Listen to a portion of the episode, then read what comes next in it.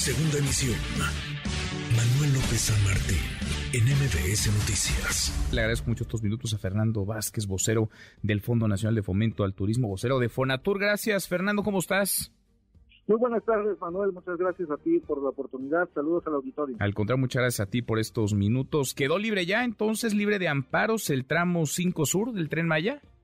Así es, Manuel. Eh, hay que recordar que eran seis suspensiones de seis amparos que había, tres definitivas y tres provisionales, pero una a una las fue revocando el juez que lleva el caso y el día de ayer, tal como lo informó el director general de Fonatur, Javier May, pues ya eh, la que estaba pendiente ya también eh, se negó la suspensión definitiva, con lo cual pues también quedó sin efecto la suspensión provisional. En esencia, Manuel, ya no hay ningún impedimento legal para la obra del Tren Maya en el tramo 5 Sur. No hay impedimento legal, es decir, la obra, pues la obra puede seguir eh, su construcción y me imagino a esta hora de la tarde, este miércoles 10 de agosto a la 1.35, está ese tramo y otros están en construcción.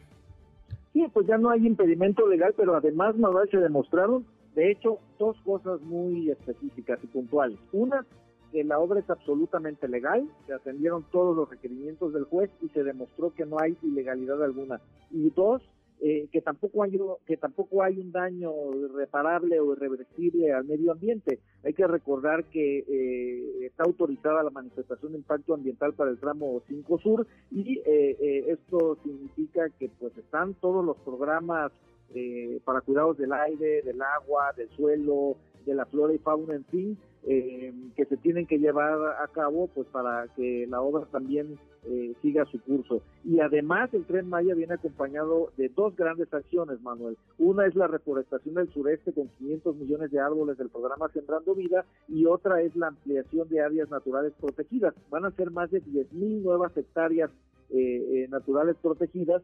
De hecho, ya eh, hace unos días se emitió el decreto presidencial con más de 2.000 hectáreas que se declararon como área natural protegida en la zona de Jaguar, en Tulum, y esto va a ayudar, por supuesto, a cuidar, a proteger especies como el jaguar, pero también las cuevas, los cenotes y los ríos subterráneos.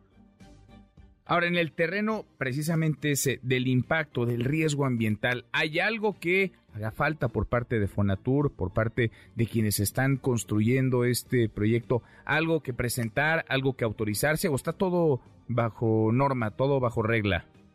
Todo está bajo norma, como tú bien lo dices, Manuel, eh, para el caso del tramo 5 Sur. Eh, eh, el juez otorgó una suspensión para el tramo 5 Norte. La verdad es que allí está en proceso todavía la manifestación de impacto ambiental. De hecho, mañana jueves se lleva a cabo en Cancún la reunión informativa que es parte del proceso eh, eh, para la autorización de la manifestación de impacto ambiental y esto está en curso igual que en los tramos 6 y 7.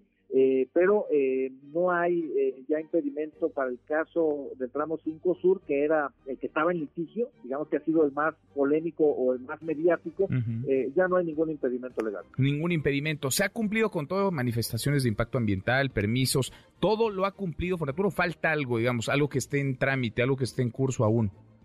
Se ha cumplido todo, Manuel, y se están cumpliendo las que faltan, del tramo 5 norte y de los tramos 6 y 7. Están en cursos las mías, como se llaman habitualmente, eh, y esto eh, estimamos que va a estar eh, pues, en las próximas semanas, en el próximo mes, digamos. Ahora, las fechas para la, digamos, terminación de la obra y que comience a rodar este tren, el tren Maya, se mantienen, es decir, que hablamos de que estaríamos, digamos, en 2023, 2000, perfilando hacia 2024, pero que este es uno de los proyectos eje prioritarios del presidente, tanto así que lo ha declarado un asunto de seguridad nacional para que pueda terminarse en tiempo y forma. ¿Cuáles serían los tiempos para que esta obra se concluya y comience a operar, a funcionar.